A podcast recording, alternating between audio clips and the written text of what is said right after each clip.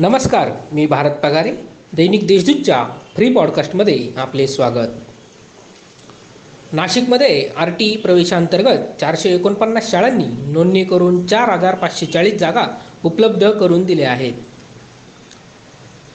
पंचवटीतील रेकॉर्डवरील संशयित मदन पवार आणि प्रवीण कुमावत यांच्या घरी पोलिसांनी तपासणी करून धारदार हत्यारे जप्त केली आहेत.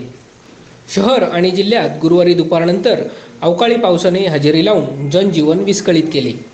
बागलान तालुक्यात गारांचा पाऊस पडला यामुळे कांदा पीक भुईसपाट झाले आहे. नाशिक जिल्हा परिषदेतील सर्व खातेप्रमुख तसेच जिल्हाधिकारी कार्यालयातील अधिकारी आणि कर्मचाऱ्यांनी जिल्हा रुग्णालयात कोविड लस घेतली. नाशिक जिल्हा काँग्रेसची येत्या रविवारी आढावा बैठक होणार आहे. माजी मुख्यमंत्री अशोक चव्हाण यांच्या उपस्थितीत ही बैठक होणार आहे.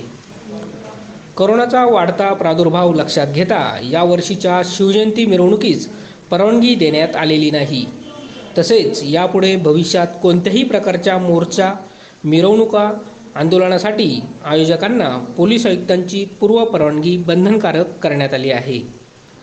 नाशिक जिल्ह्यात गुरुवारी रात्रीपर्यंत नव्याने दोनशे सत्त्याण्णव नवे करोना पॉझिटिव्ह रुग्ण मिळून आले.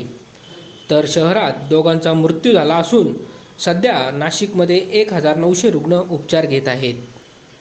या होत्या आजच्या काही ठळक घडामोडी.